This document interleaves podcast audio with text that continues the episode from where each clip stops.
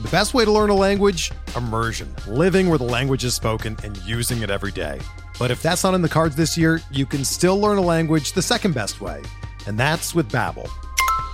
Be a better you in 2024 with Babbel, the science-backed language learning app that actually works. Don't pay hundreds of dollars for private tutors or waste hours on apps that don't really help you speak the language. Babbel's quick 10-minute lessons are handcrafted by over 200 language experts and help you start speaking a new language in as little as 3 weeks. Babbel's designed by real people for real conversations, and their tips and tools are approachable, accessible, rooted in real-life situations and delivered with conversation-based teaching so you're ready to practice what you've learned in the real world. Here's a special limited time deal for our listeners. Right now, get up to 60% off your Babbel subscription at babbel.com slash bluewire. That's 60% off at babbel.com slash bluewire, spelled B-A-B-B-E-L dot com slash bluewire. Rules and restrictions apply. This podcast episode is brought to you by Coors Light. These days, everything is go, go, go. It's nonstop hustle all the time. Work, friends, family expect you to be on 24 7. Well, sometimes you just need to reach for a Coors Light because it's made to chill. Coors Light is cold lagered, cold filtered, and cold packaged. It's as crisp and refreshing as the Colorado Rockies. It is literally made to chill. Coors Light is the one I choose when I need to unwind. So when you want to hit reset, reach for the beer that's made to chill. Get Coors Light in the new look delivered straight to your door with Drizzly or Instacart. Celebrate responsibly. Coors Brewing Company, Golden, Colorado. Support for this podcast comes from US Bank. When it's time for a new credit card, the best ones do way more than just buy stuff. And that's why US Bank offers credit cards that make every day more rewarding. Earn cash back, score points when you shop, dine out, travel, or binge watch, or get a low intro APR. US Bank credit cards were designed to fit your lifestyle. So make every day more rewarding and check out usbank.com slash credit card. US Bank credit cards are issued by US Bank National Association ND. Some restrictions may apply. Member FDIC.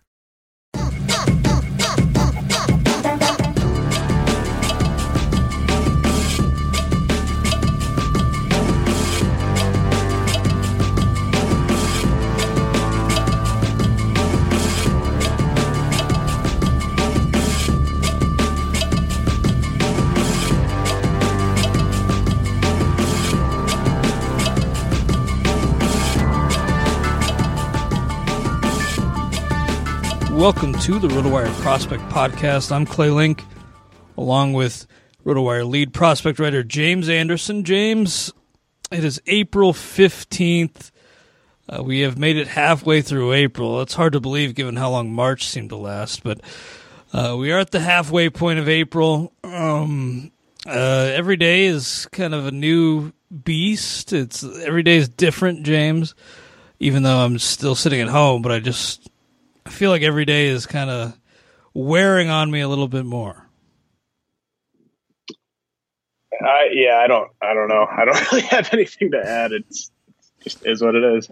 Yeah, man. I that's the thing. I do have to remind myself how lucky I am, but sometimes you know, counting your blessings is something you have to remind yourself to do over and over. I have uh this is exciting stuff. Uh, I have finished my video game James. I know nobody cares, but I have finished my home run derby pinball style game, so that'll be launching uh, very soon on the PS4. It's kind of fun. I just, you know, this creation aspect of it has uh, is very, very fun, and uh, been learning the ropes with logic and things like that. But what have you been getting into this uh, this week since we last talked? Uh, of just been working on a lot of stuff. I've been uh, did some NBA podcasts with Nick Whalen. Uh, did a couple fun ones. I did talked about the upcoming NBA draft. It's probably going to get pushed back to sometime in August. Um, that was on Friday's show, and then then recapped uh, or rewatched a really good playoff game from the mid 2000s. So if anyone happens to like NBA as much as I do, and also like Spaceball Prospects, you might want to check out those podcasts I did with Whalen, and then uh, been working on a couple pretty big projects. Uh, a set. I'm I'm working on a set of dynasty rankings where there will be a top 300 for people that are trying to rebuild in their dynasty leagues, and then a top 300 for people that are trying to contend in their dynasty leagues. And then I'm also uh, starting on my prep for the amateur market. The draft obviously is up in the air, and the J2 signing date's up in the air. But I'm working on putting together some big boards for for those two uh, markets. So just a lot of a lot of irons in the fire, a lot of projects, um, a lot of a lot of stuff to keep me busy. That's exciting stuff. I like that idea of different dynasty lists for people who are competing and people who aren't. I love that idea. That's uh, that's exciting stuff, James. You are a hardworking man, and I'm looking forward to seeing the byproduct of, of that work soon. Um, you know, James, this whole thing has gotten uh, crazy, and we're still trying to you know, find little ways to have fun. And one of those ways has been the Baseball Pods tournament. And we did get bounced, but at least we made it to the Elite Eight, the RotoWire Fantasy Baseball Podcast. I was proud of that, and no shame in losing to our buddy Toby at Bat Flip Crazy. Shout out to him. And I just wanted to say again, thanks to everybody who voted for us. Very cool to see that support. Yeah, this was uh, this was a fun project uh, or a fun kind of tournament and yeah, we were honored to get that one seed, honored to get the uh, what was it, five seed, and with the prospect podcast. So yeah, that's um, too kind of the guy who put it together. But no, I I like that. Uh, I think his name is Chris. Very nice of him to give us such favorable seating. Yeah, we we we didn't live up to the favorable seating with the one seed, but uh, looks like only one one seed got to the final four.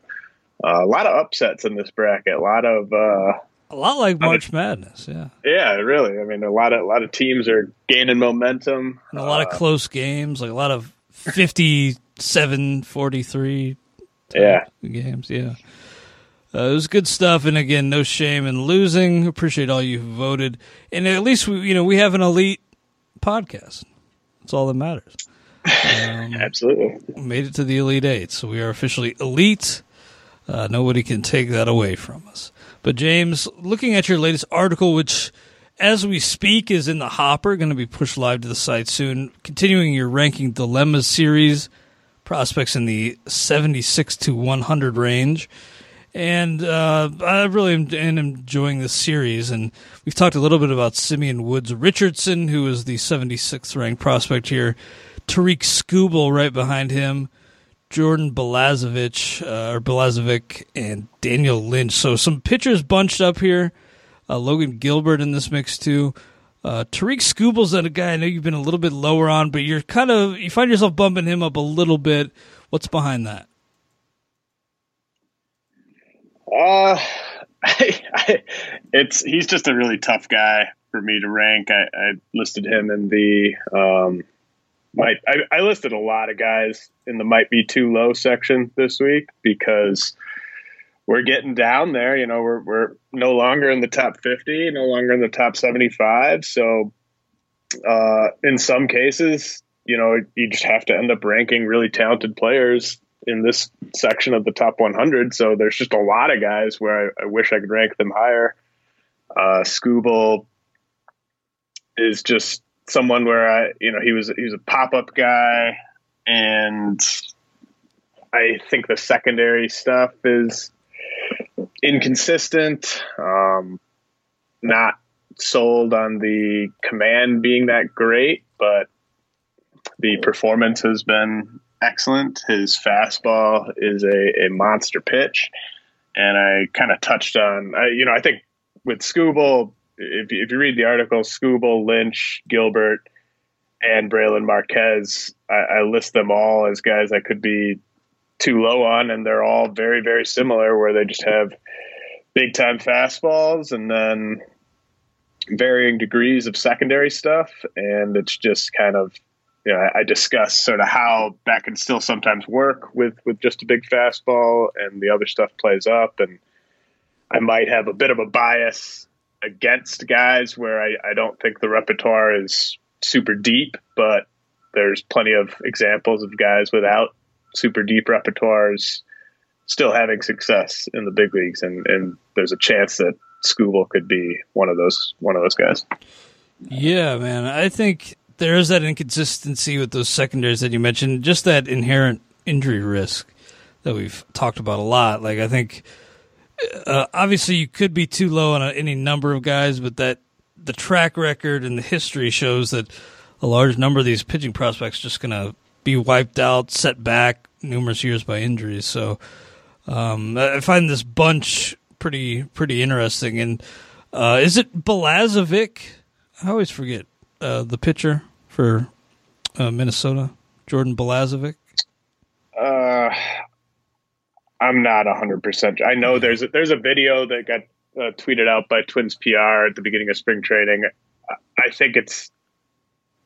I, I want to say it's Balazovic. Okay. Uh, I'll look into that's, it. That's. I mean, it, it's not not a big deal. yeah, I do like to get these things right, though. Eventually, uh, just for the players' sake, you know, I don't want to disrespect them, but I will look into that eventually, and he'll probably be making a name for himself um, letting us all know the correct pronunciation soon because the K's for him just out of this world. And the walks really were, were strong, especially at low A before he, he bumped up to high A. Uh, but the, the K's, the innings are a question though. What kind of, are you kind of 50 50 on him panning out as a starter? Would you give his chances, uh, would you give him better chances than that, worse chances? What do you think?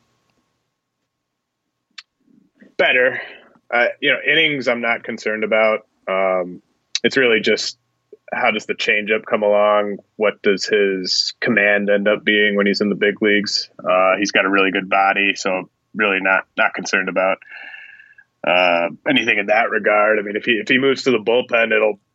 I mean, it, it would probably be injury related. Like he, he would probably have to suffer a, a significant injury at some point soon, and then that would be the source of the durability concerns. Uh, I think he's.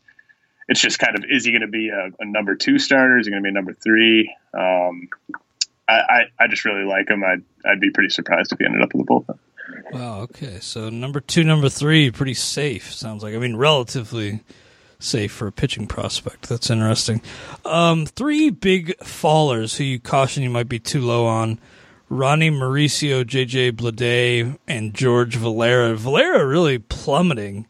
And we've talked a little bit about it, but could you ex- elaborate on just what has caused George Valera of the Indians to sink like this? Yeah, his his body, and then um, consequently his speed have have really gone in the wrong direction over the past couple of years. He I was looking back at the outlook I wrote for him for the 2019 RotoWire Baseball magazine, and I said he could be a center fielder who has a plus hit tool and chips in 10 to 20 steals. Now he's, you know, his hit tool used to be his top trait, and he seemed like he could be a five category guy, big time pedigree uh, from the international market a few years ago. But since then, it's starting to look like he probably fits best in left field. He has thickened up, so I, I just don't see the, stolen bases being there anymore. And now it's starting to look like it's power over hit, which is not ideal for his age. Like I, I would much rather him just work on getting that foundation at the plate because the power was always going to come. Like he was always going to be a 20 plus homer guy. And then just this, this past season, it seemed like he really kind of fell in love for hitting for power. Uh, but there's plenty of ways where he could still turn into a pretty exciting fantasy piece. I mean, he, he missed so much time before last year that you could, you could definitely make a case that we can kind of uh, expect better things from him now that he, he got that sort of first full pro season under his belt. Uh, he, you know, he might have just been knocking off some rust. Um, he was one of the youngest players in the New York Penn League. So maybe we shouldn't get too worried about the strikeouts um, and the low batting average. And then, you know, he's, he's a hard worker. Uh, he's still just 19 years old. So it's just, it's dangerous to start saying with confidence that he, he's not going to be able to do stuff. Uh, but I, I, just think he's no longer that five category uh, high floor, high upside guy. He's still got a, a he's still got a chance to be a middle of the order run producer, but now that he's no longer a center fielder, puts more pressure on his bat. Um, he's just not the kind of dynamic, uh, high upside, uh, really prized prospect that he, he could have been if he had performed like I expected him to perform last year, and if his body had sort of stayed where it was a couple of years ago. God, if if the body had stayed where it was a couple years ago, that's the story as old as time. And uh, yeah, he's you know, if you're an Indians fan, it has to be a little troubling or a little disappointing to see him plummet like this. But they still have a great system. You, you think this is the best system in baseball, right? So, no, oh, uh, I thought um, thought it was. It's uh, it's one that could be the best deepest, right? It's it's the deepest. Yeah, yeah the, the deepest I remember we talked about it, and you liked the the depth. Maybe not that high end talent yet, but you like the the depth throughout that Indian system. So they're in in good shape long term, even with George Valera's stock slipping a little bit. And, you know, Bleday, he was the fourth overall pick in last year's draft. I saw him down in Jupiter when I was visiting my dad last summer. And I tried to put that out of my mind, you know, it's stupid, like one game sample, three at bats or whatever. But I did not think much uh, what I saw. Again, completely meaningless, sub, uh, you know, subjective.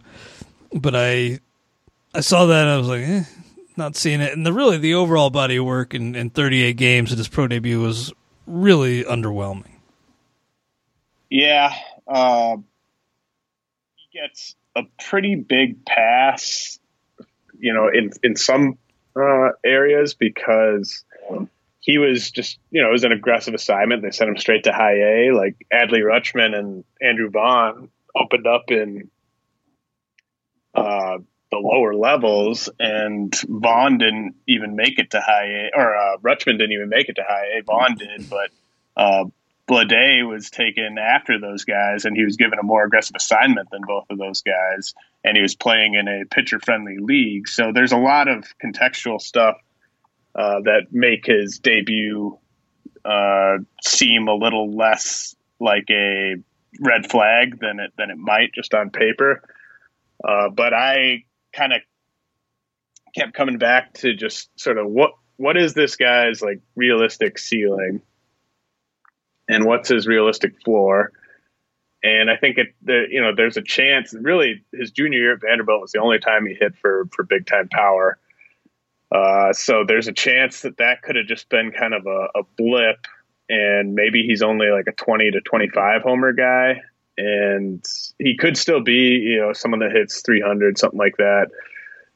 Uh, but I just I don't see him having that sort of massive impact in fantasy in those four categories. He's not going to contribute much with his legs, so it's it's really got to be a, high average with power, middle of the lineup type of thing. And he could slow down. Like I don't love his body. I mean, you you saw him in person. Like it, it's not like he's just a, a, sleek, chiseled, you know, really athletic type of guy. Uh, he could slow down a little bit in the next couple of years, and that might make him. You know, right now I think he's a solid defender in the two outfield corners. But if he's only a fringe average defender in a couple years, then there's a chance that he could be strong side platooned. I mean, he, he didn't hit lefties at all in his debut. That was a small sample too, but um, there's just I don't think there's the type of ceiling that I'd like to see there uh, for me to just sort of give him the benefit of the doubt on that debut. And he's still a top 100 prospect, but um, I just think when I when I wrote his outlook uh, this offseason, I, I kind of came to the conclusion that his upside was not high enough for me to just sort of give him that benefit of the doubt and keep him in the top 50. I will say this: it did seem like the park in Jupiter is pretty spacious.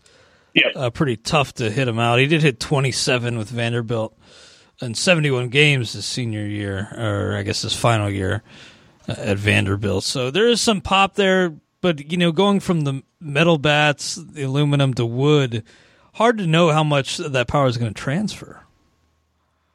Yeah, I, you know, I could see him being kind of like, uh, you know, maybe like Jesse Winker, but better defensively, um, like that type of thing, where it's just you know, you know he's a good hitter, but he's not so good that he needs to be in the lineup every day. Like, you know, if he's only a 23, 24, 25 homer guy over a full season, uh, and he's not really making an impact in the field, you might want to give him a platoon partner. So that's that's sort of where I'm at with Bleday. I wouldn't expect them to platoon him right out of the gate because they did use the fourth overall pick on him, but uh, just I think he's a good prospect. I don't think he's a you know when you see number four overall pick, you know I, I don't really think he's got that type of upside really for fantasy. Yeah, I think the Marlins would probably like to have that one back if they could, even less than a year later.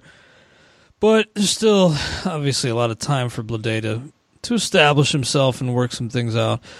Obviously, that pick's not looking so great now. But how would you, if you had to, and I'm making you right now, James, grade this Marlins rebuild so far? How, how do you think they're doing with getting things in place for the future? I think they're doing a great job. They've probably got a uh, I don't know borderline top ten system in baseball, Pro- probably top ten. Um, you know, they've just got so much good pitching on the big league roster and on the way. Uh, they're a little light on uh, position player prospects who are close to the majors. Um, I mean, they've got Jazz Chisholm, they got Bleday, they got Monte Harrison, Kameron Misner. Um, but it's not like they've just got this loaded like trio or loaded um, foursome of, of guys where it's like you know that that's going to be the the lineup of the future for them.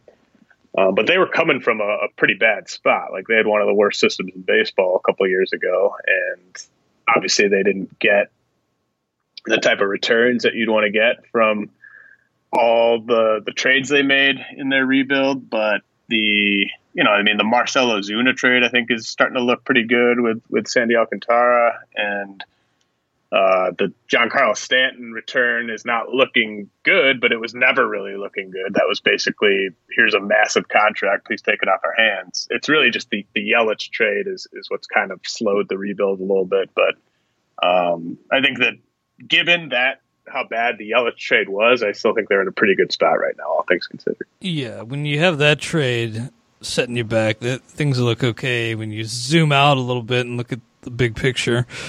Uh, I'm glad we got our obligatory Sandy Alcantara reference in too.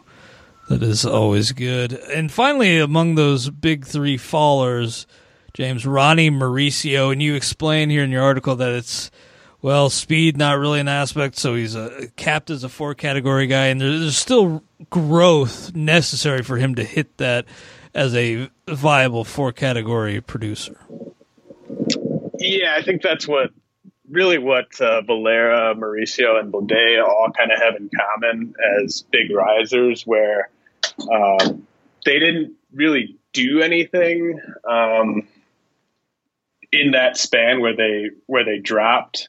They didn't really do anything to deserve it. It was just when I was going in and doing my deep dives on all three of them, I just sort of realized that the ceiling was not quite as high as I thought it was. And then with Mauricio and Valera specifically, um, if you're if you're kind of limited as four category guys and you're two to three years away from the big leagues, uh, you really have to have a kind of established level of like, yeah, it's an easy plus hit tool plus power.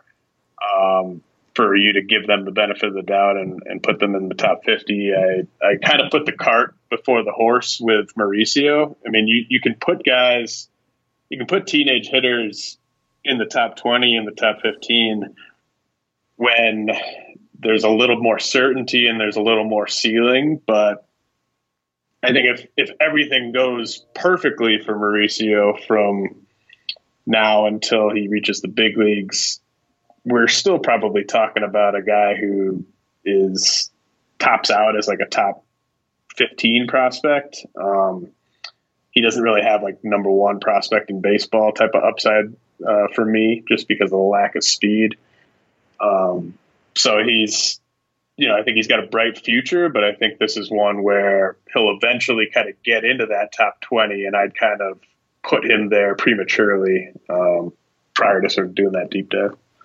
Yeah, 34 at the end of last season, down to 88, then a little bit back up to 83. So a pretty significant slide in the top 100 for Ronny Mauricio. James, I said last week that we'd have to have a little chat about Nick Lodolo. Um, actually, I can't really gripe because he actually hasn't fallen much. He, I thought he had fallen in your rankings.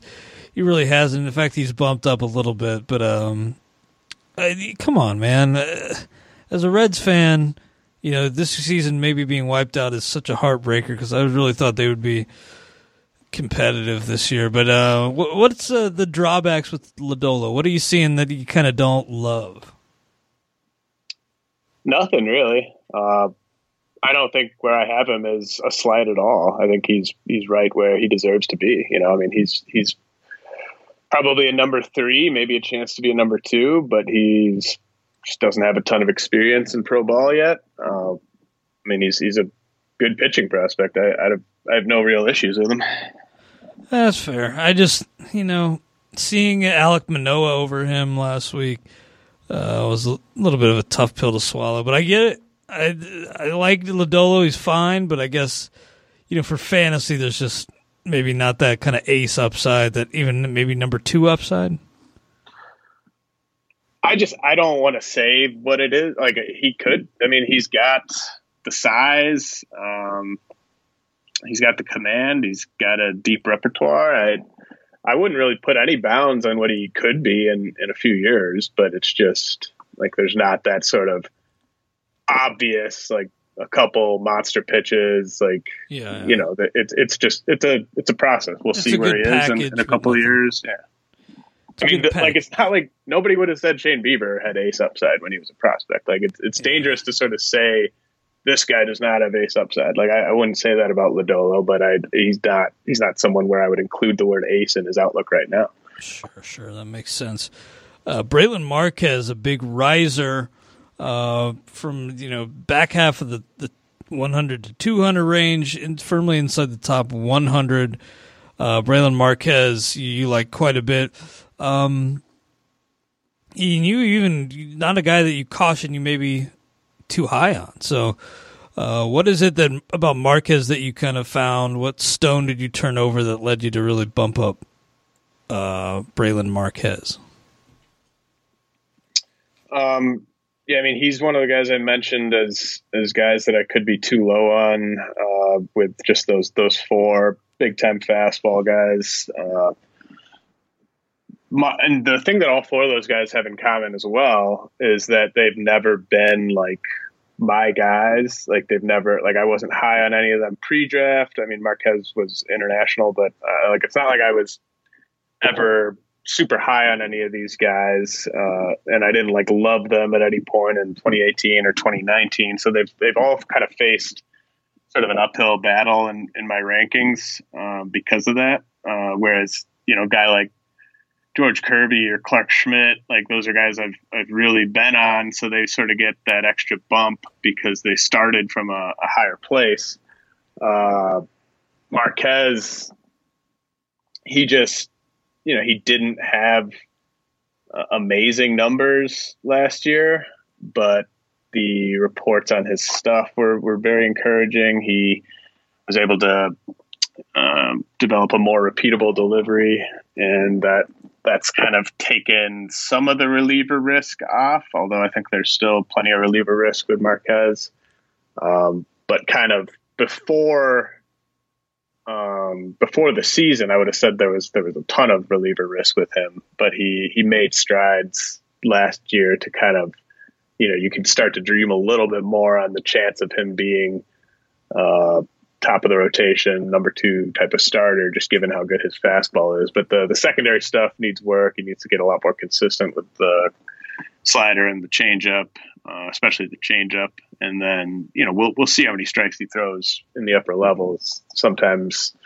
guys can get by with with pretty good walk rates in the lower levels, but then when they start face, facing hitters that have a better plan of attack and they, they could start to look like that's a, a bit more of a weakness. So we'll, we'll see where he goes. He's he's a tough guy to rank because I think the ceiling's really high. The floor's, you know, the floor is just that he never really gets a long look as a starter. So um, not a guy that I would say I I love, but a guy that I could definitely see in a year from now. Uh, I could have been too low on him here. And a couple years ago, when Xavier Edwards came out, I think you were relatively high on him but you know he's traded. Now he's in on a crowded roster in Tampa Bay, uh, and still only one home run as a pro. He has hit over 300 at every professional stop. Still only 19. Oh, he's 20 years old. Power unlikely to develop. Um, is it mostly the trade to Tampa Bay that has led Xavier Edwards to be bumped down a little bit?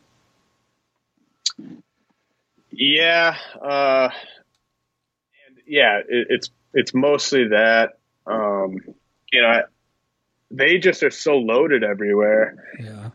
If a guy's not going to hit for power, are they really going to give him an everyday job when they've just got all these other options? Um, I could see him kind of finding himself in a Myles Straw type of situation where, like, I love Myles Straw. If, if Myles Straw was on the Royals or the Tigers or something, I would just have him in every single league. Uh, but we, we just can't really expect significant playing time this year. And I can see that being the case with Edwards in a few years where he's he's up and he's just this overqualified utility player for the best team in baseball. And we're just we keep hoping for an injury or we hope for a trade, like that type of thing. Um, but I also said that I mean, like, there's a chance that he could just be such a good hitter and such a versatile defender that he's their leadoff man and kind of a 90s Indians Kenny Lofton type of way, which would make this ranking look really bad. Uh, I mean, there's there's a lot of different outcomes with him. He could get traded, and then all of a sudden his value spikes again. But I just think the Rays are so loaded that it's tough to just say with any confidence that he'll be more than a bench piece. Yeah, I, am assuming you wrote Edwards' outlook for this this year. Yeah. Um, you described him as Dee Gordon with better on base skills. It's a high end comp. Um, that's nice and all, but maybe that is you know on a on a World Series contender. Maybe that is a utility player.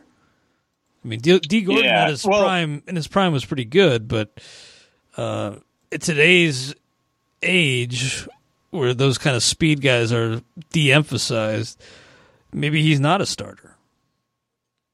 Yeah, I mean, it it, part of it will be his defense too. I mean, Dee Gordon was never uh, that that much of a defensive mm-hmm. asset, and he was kind of limited to second base.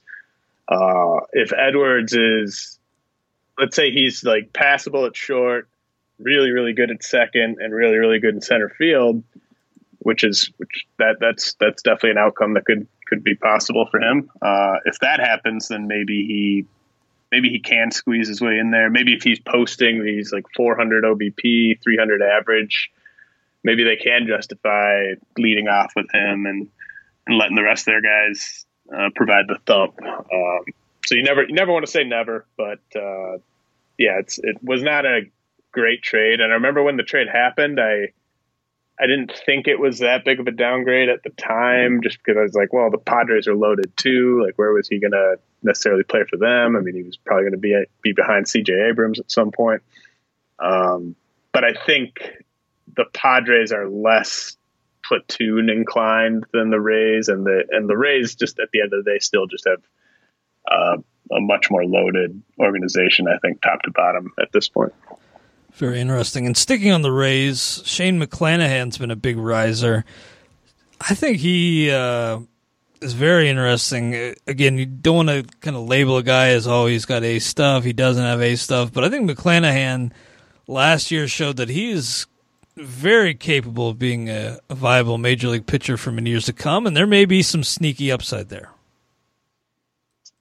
Yeah, he's someone where I didn't I didn't move him on my rankings until after January 1st because I, I think I probably wrote his outlook uh, late December or something like that, and then adjusted his or adjusted the top 400 after the new year.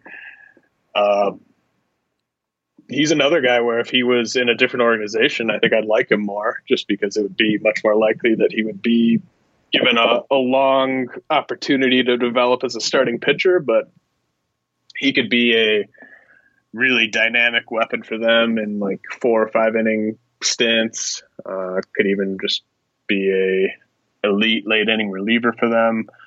I still think they'll develop him as a starter for now, but again, they just have they have a lot of depth. You just you just never know what the role is going to be. He could be big league ready and could be the seventh starter on the depth chart, and uh, we could kind of go through an annoying phase where it's just like when is McClanahan going to get his shot in the rotation?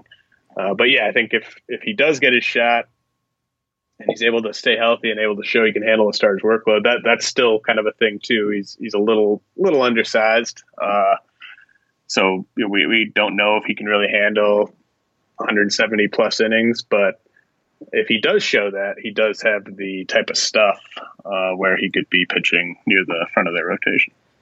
Yeah, oh, man, we list him as six one one eighty eight. He's maybe packed on a little bit of weight since, but uh, yeah, he did run into some trouble at Double A after getting the move up, but he still had a twenty-one to six K to walk in eighteen in the third inning. So really, the overall season, one hundred and twenty and two thirds innings, really is pretty strong for him, uh, McClanahan, and yeah, once you get to Double A, you're you're not far off, but it could be one of those like Brendan McKay situations where there's just you know he's up and down, and then a little fatigue sets in. So maybe like. Uh, you know, maybe Mc- McClanahan's a guy to kind of wait, and there may be a buying opportunity that springs up uh, when he first gets his feet wet in the big leagues. James, anybody else you want to mention? Nick Solak, Jared Oliva, two names here. Uh, anybody in particular that we didn't touch on yet? Uh, let's talk about Mitch Keller quickly. Um, you can as you can see from where I've had him ranked, I just cannot get a good feel for where I want to have him. Um, I had him barely inside the top 150 at one point. I had him top 70 at one point. Now he's barely inside the top 100. So, uh, been kind of wishy washy about where I've had Keller ranked. Really, it if he was in my organization, I would really look at changing his pitch usage usage quite dramatically, and I, I think that that's possible that the Pirates do that. But because um, the fastball like he, just got rocked, right? Yeah, and he threw it sixty percent of the time. I think he should be throwing his slider at least forty percent of the time, and his curveball at least twenty percent of the time, and then basically use his fastball as as little as possible. But that's that's a tough you know, for, for a guy who's had pitchability issues and sequencing issues uh, for the past couple of years, it's tough to necessarily make that leap. You know, if, you, if you've just been pitching off your fastball your entire career, uh, changing it that dramatically to where you're really relying on your two breaking balls, that's a that's not that's a lot easier said than done. Uh, I think if he just continues to pitch the exact same as he's always pitched, I don't think he'll be that successful. But uh, I basically think I'm either going to end up being too high or too low on him. Like I, I don't think he's going to end up being like the 98th best prospect from this this prospect class. He'll either be much better than that if he's able to make the necessary adjustments, or he'll be worse than that. So I just as I as I said, I'm not I'm not zoned in on Mitch Keller. Like I don't I don't have a perfect read of how this is going to play out, but I think there's there's the talent there to definitely make it work. He just kind of has to adjust uh, his usage.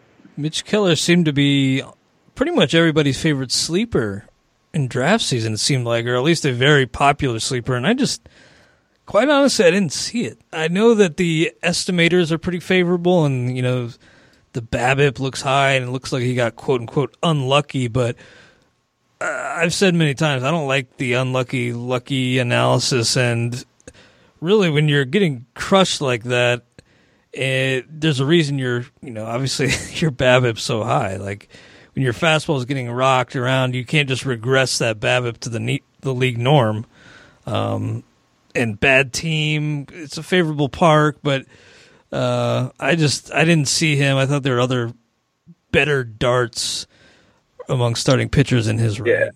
I, I didn't I didn't make this comp because he wasn't going high enough to really qualify, and I do kind of have a. I think there there isn't a this year's Nick Pivetta every year. There isn't a this year's Juan Soto every year. Like that's just kind of a, a lame way to analyze guys. But everyone had their this is my this year's Nick Pivetta, and mine would have been Mitch Keller if he'd get been getting drafted high enough, but you didn't have to pay that that premium on him. But just to me, like the this year's Nick Pivetta basically is just the guy where everyone looks at his xFIP and says, "Oh, he's going to do that this year," uh, yeah, and that's xFIP regresses. You know those hard hit ball numbers, home runs, and you, you just can't apply that blanket regression across the board. You have to right. dig deeper than that. And things under the hood, to me at least,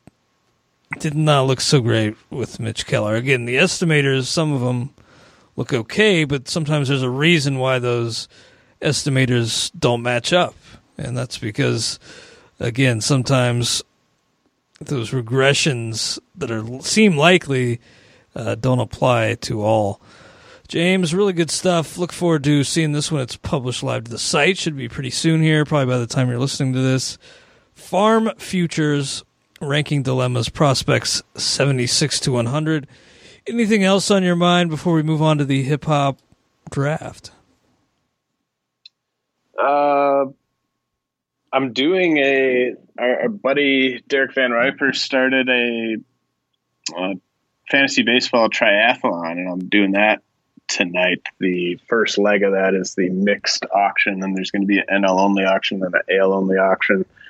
Uh, and then it's sort of like a where did you finish in all three leagues, and that determines who won the triathlon thing. And it's for a good cause uh, for Second Harvest, a food bank here in Wisconsin. So uh, we'll be able to discuss some of that on, on upcoming XM shows. I, partly, I did it. I did it to uh, support the the good cause and to just give us some content to talk about. Um, I so I I am gearing up for what should be a four hour auction or so tonight. Um, so that's something I guess to look forward to, even though I uh, really am probably a little behind on my prep because I just have not been thinking um, along those those lines for for a while. But uh, I'm sure I'll be able to go get my guys, and uh, you'll probably be able to guess half my roster before I show it to you.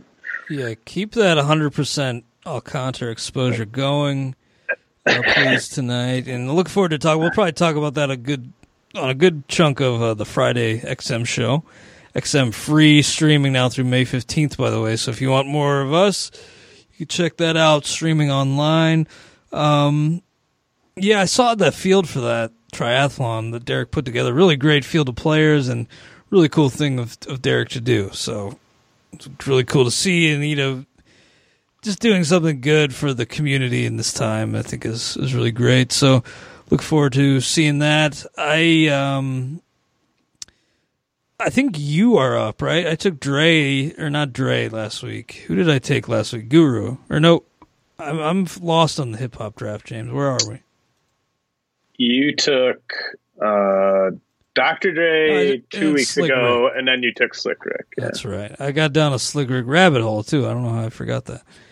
Um, the art of storytelling, one of the greatest music videos of all time, uh, with Outkast. So it is me up uh, for for one here as we snake in this, and I already have actually actually uh, no because I Okay. No, because I took I took Q-Tip first two weeks ago, and then you took Dre. And so I, I think you took Slick Rick first, sorry, and then so so it's back to me. I've not been keeping. I know. I know keeping that tabs I'm, in my head, but I've not been looking is the at the ninth sheet. round, and I know that I'm the odd numbers because I got Ghostface with the first pick. Well, I'm sorry, but okay, you are up, not me. So, who are you taking this week in the hip hop draft? I am going to take this is probably my last pick where I'm taking a guy um, because I'm worried about you eventually taking him. Um, Hmm. Like I think after after this week, I'll basically just be taking best available uh, because I think we're deep enough now where uh, there won't be a ton of overlap on who we're trying to get. Um, but Mm. this week, I will be taking Scarface to fill my second Dirty South spot. Ooh, that's a pretty good one. You know, I like Scarface quite a bit.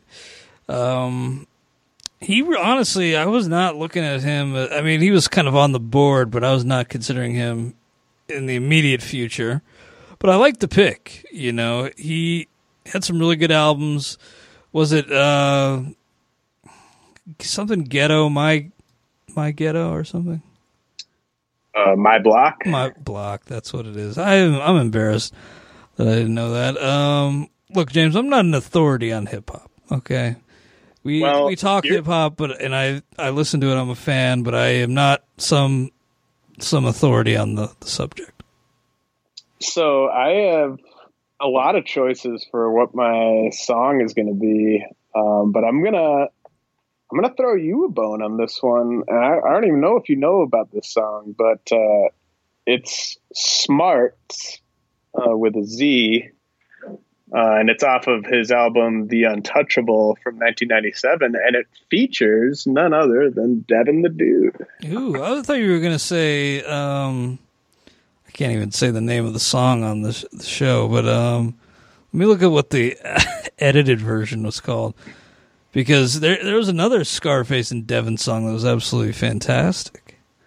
Um, and there's a really good video too featuring Tela, but I can't say the name because it's got a swear in it. You can't even like just say the first level, Okay, so letter of the swear word. F faces. Oh yeah, yeah, yeah. But that's a great song and a great video if you get a chance to check that out. Uh, but I, I do love seeing Devin find a spot on your list. That's actually shocking to me. Hey, I mean, I'm, I just I just call him how I see him. I don't I don't give preferential treatment. I just reward productivity. One of the highlights of my 2019 was seeing Devin live here in Madison, front row. And uh, our friend Numi, the guy who makes the intro for the show, very popular intro, he opened for Devin the Dude. And I think I was more geeked about that than he was. Yeah, yeah. I really do. I'm going to take my third Wu Tang member, James. I'm adding to the RZA and Raekwon. I'm adding the genius. I'm adding GZA to the mix. Is he a lyricist or East Yeah, I'm going to plug him into a lyricist spot. East East Coast is so deep. Uh, Oh, no- hey, uh, pause. Hold on a second. I gotta pick up. I gotta answer the door really quick. Okay.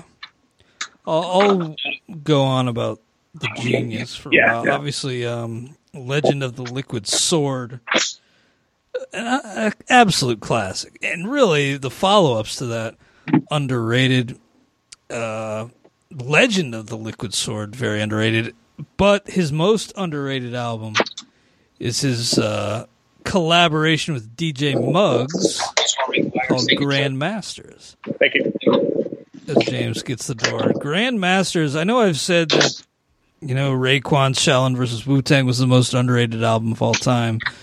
Uh, I said that about uh, some other album recently. Oh, Tash's Rap Life. I take all that back, and now I'm going to say Grandmasters is actually the the most underrated hip hop album of all time. DJ Muggs and the GZA. And my song I'll be picking is from that album. It's a tribute to Old Dirty Bastard, uh, ODB, featuring the RZA, all in together now. Uh, really great stuff. So give that album, Grandmasters, a listen. If you haven't, I highly recommend it. One of my Did- favorites. Did you uh, get a chance to watch the DJ Premier versus RZA? Uh, Oh, I heard Battle? about that. And somebody tweeted at us about it, but I didn't didn't see it. I I watched like the first hour and a half last night. I'm probably gonna watch the final hour of it How was it? What were they week. doing? Just playing songs back and forth? Yeah, well, so um, RZA wasn't as chatty as I was hoping he would have been. DJ, you know, Primo was really entertaining and was really into it, and it was I think it was probably like his idea maybe. Um, but they were they would give you know some like nuggets about sort of how certain songs came about and like what the recording process was and stuff like that. But it was mostly just like you know they would kind of start. Um, they they each played twenty tracks. Uh, they weren't I don't think they were all 100 produced 100% produced by each guy, but I think they were all tracks that they maybe had a hand in. Uh, and then it was just it was kind of like a battle, like a producer sort of back and forth. Um, you know, sort of almost like a boxing match where you sort of score each round, that type of thing. Um, and it was it was pretty cool. Sounds kind of cool. Who would you give the edge to from what you saw? Uh, Primo, I think he, I think he was picking um, from the top of his, from the top of his deck a little bit more. Like RZA, RZA had, you know, multiple ODB songs where, you know, he had like Shimmy Shimmy Ya and Brooklyn Zoo, and like I, I love ODB. I love those songs. I don't think I would have used both of them. Um, and he was. Oh, go ahead. I feel like RZA sort of has a very. Uh, he has his own, you know, he has his own sort of taste. Like he'll he could make an album, and I could tell him like these are my three favorite beats off your album, and he would maybe give me three different ones as his three favorites. So um, I think Primo and I are more aligned in sort of what we think are are his best work. I see. I like that. I think I did see on Twitter that RZA played like Gravel Pit, and that cost him some points um, in some people's minds. I don't know. Gravel Pit's not the I like greatest. Gravel Pit. yeah, it's maybe not a wouldn't have- song to choose for a showcase event like this, If you, have, but if you have your 20 best RZA beats, I don't think you'll find Gravel Pit on there. yeah, exactly. I did see somebody saying that he that cost him the win, uh, but, but bumping gravel pit. Well, James, great stuff as always, man. Thanks for all the hard work you're doing at the site. Um, you are the real MVP. So thanks, and thank you all for listening. We'll catch you next week on the RotoWire Prospect Podcast.